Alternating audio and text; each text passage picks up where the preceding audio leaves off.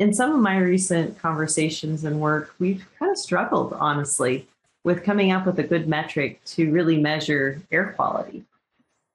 So, do you have any thoughts on on metrics? Because to me, it seems like we still struggle to always have the correct metrics to say, yes, this is what's important or this is what's critical.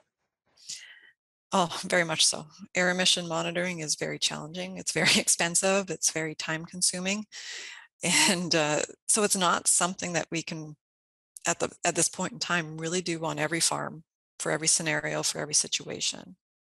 You know, and so we're, we're forced to fall back onto some more generalized models, some generalized equations. And I think that in a way is a bit of a rub you know, because do these emission estimates really reflect what I'm doing and all the decisions that I'm making on a farm? And it's it's actually a, a point in some of my ongoing research right now is is there a way that we can fine tune some of those estimates for individual farms to help estimate greenhouse gas emissions, particularly from manure. I guess that's where I'm trying to, to focus at the manure storage level.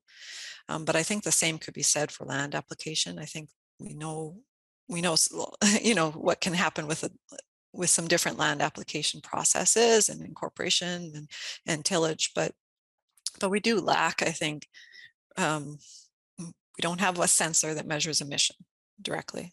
We have to rely on a series of different measurements in order to put together um, an emission value. And, and so we, we, we're missing that as far as a, a technology really to help us along this along this pathway but I think there are some some indicators, and like I said, that's what I'm working on right now. And hopefully, in a couple of years, I can provide a little bit more more guidance as to what maybe some of those are.